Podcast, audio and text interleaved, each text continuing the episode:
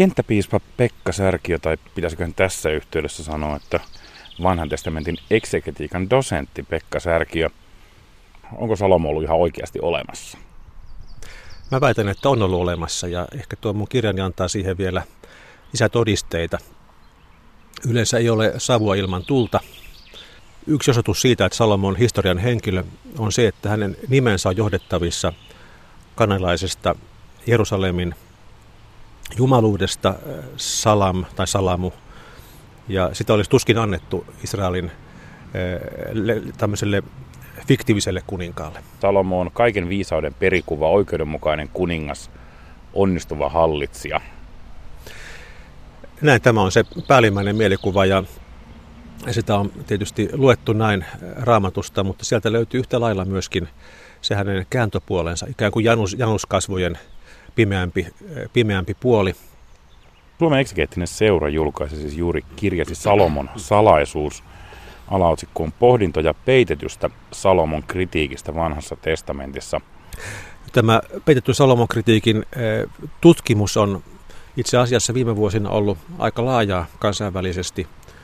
Tosin se on liittynyt ennen kaikkea varsinaisen Salomon historiaan ensimmäisen kuninkaiden kirjon alueella. Mutta minä olen sitten lähtenyt katsomaan sitä vähän laajemmin näihin muihin Salomon liittyviin teksteihin. Olet kirjassa nostanut esiin Salomon kolme syntiä. Joo, kyllä vaan niitä perussyntejä, jotka tuodaan ihan avoimestikin esille. Ensinnäkin se, että hän, hän kartutti rikkauksiaan yli kohtuuden, joka, joka kielletään viidennessä Mooseksen kirjassa kuningaslaissa.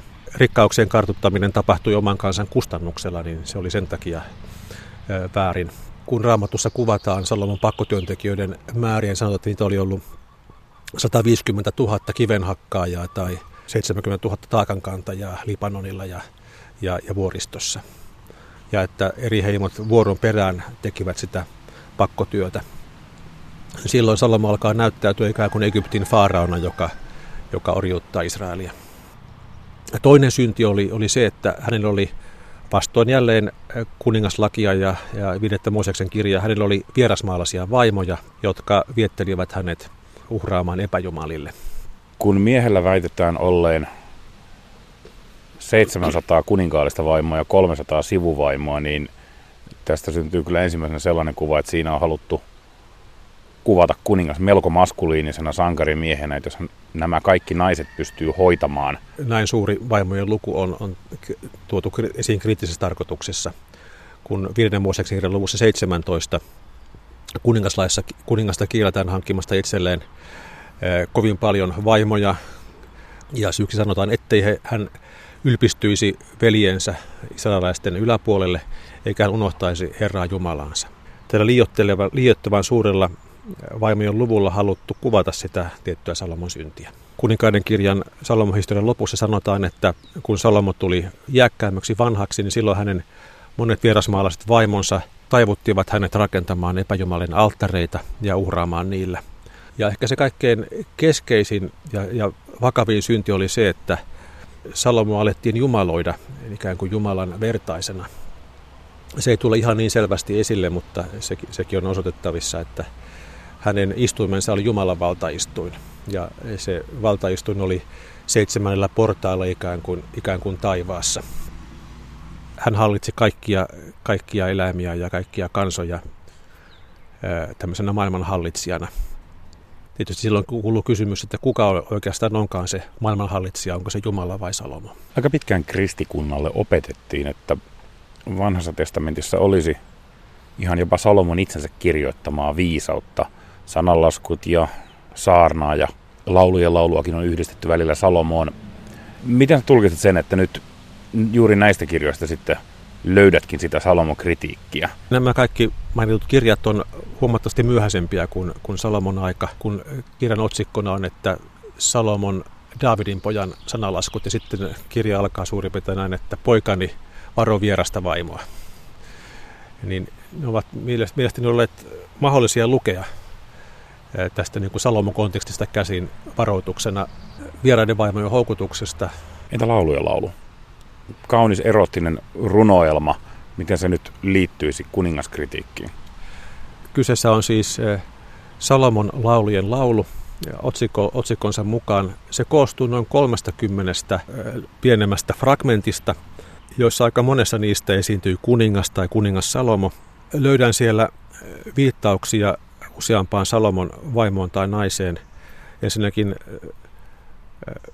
sillä ensimmäisestä vaimosta puhutaan, että hän on, tai naisesta puhutaan, että hän on niin kuin Faaraon tamma.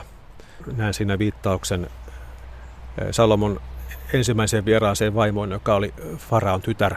Kaanonin kolmas osa, eli nämä runolliset kirjat tai kirjoitukset, voivat vaikuttaa tämmöiseltä aika hajanalaiselta joukolta sekalaisia kirjoituksia, mutta hyvin moneen niistä löytyy joku yhteys tähän Salomon kritiikkiin, ja se voi ollakin jonkinlainen yhteinen nimittäjä. No, tämä on minun oma, omaa tulkintaani, mutta nimenomaan laulujen laulussa se tarjoaisi ainakin yhden syyn siihen, minkä takia laulin laulu tämmöisenä maallisen rakkauden runoelmana on liitetty kanoni.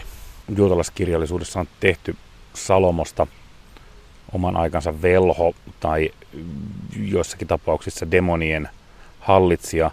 Ja Salomo kiinnostaa myöhempiä aikoja okkultista ja vapaamuurareihin saakka. Ajalaskun taitteessa ja sen jälkeenkin eh, Salomo oli ennen kaikkea tunnettu ei niinkään raamatun kertomusten, vaan näiden myöhempien demonologisen aineksen takia. Kirjassa oli myöskin kerrottu, miten demonit olisivat osallistuneet tämän myyttisen Salomon temppelin rakentamiseen. Aivan, se, se liittyy kieltoon raamatussa, että temppeliä ei saanut rakentaa rautatyökaluilla. Ja kun sitä tutkittaa, pohdittiin, että miten temppeli voitiin rakentaa ilman työkaluja, niin, niin siihen semmoinen kirja kuin Salomon testamentti, joka on ajalaskun taitteen vaiheella syntynyt raamattuun kuulumaton teksti, niin siinä kuvataan, kuinka Salomo hallitsemiensa demonien avustuksella rakensi temppelin. Ja siinä on kiinnostava luku 18, sen kirjan luku 18, jossa kuvataan sitä, kuinka Salomo käskee vuorollaan eteensä 36 eri tähdissä asuvaa demonia, ja jokainen demoni kertoo nimensä ja sen, että mitä vaivoja he aiheuttavat, ja, ja sitten he kertovat myöskin sen, että kuka, mikä enkeli saattoi nämä demonit karkottaa. Sitä luvusta käy hyvin esille ajaskuntaitteen vaiheilla esiintynyt käytäntö, miten voitiin erilaisia sairauksia parantaa näillä Salomon antamilla ohjeilla. Kun näihin kirjoihin on kirjoitettu kritiikkiä Salomoa kohtaan, niin kritisoidaanko tässä nyt miestä vai kertomusta? Siinä kritisoidaan itse asiassa tietynlaista suurmiehen myyttiä. Jos me ajattelemme moderni, modernia tai jälkimodernia, jälkiteollista maailmaa, niin me olemme tulleet jonkinlaiseen kulminaatiopisteeseen. Ymmärrämme, että me emme voi riistää muita kansoja emmekä, emmekä luontoa, vaan, vaan päinvastoin koittaa löytää uutta yhteyttä muuhun luomakuntaan elää sen kanssa sopusoinnussa. Et itse asiassa tähän opetukseen Salomosta liittyy myöskin aikamoinen tällainen tämän, tälle päivälle ajankohtainen tulkintamahdollisuus. Tuossa taustalla ääntelevät kenttäpiispa Särkiön kotikanalan kanat ja kukko. Myös kukko on mainittu Salomo kritiikissä.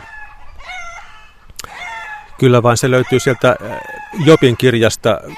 Kukko on viisas ja ymmärtäväinen toisin kuin, kuin Salomo, joka, joka menetti viisautensa ja ymmärryksensä näiden, tai sen takia menetti viisautensa ymmärryksensä, koska kerran vierasmaalaiset naiset saattoivat heidät, hänet, hänet johdattaa syntiin.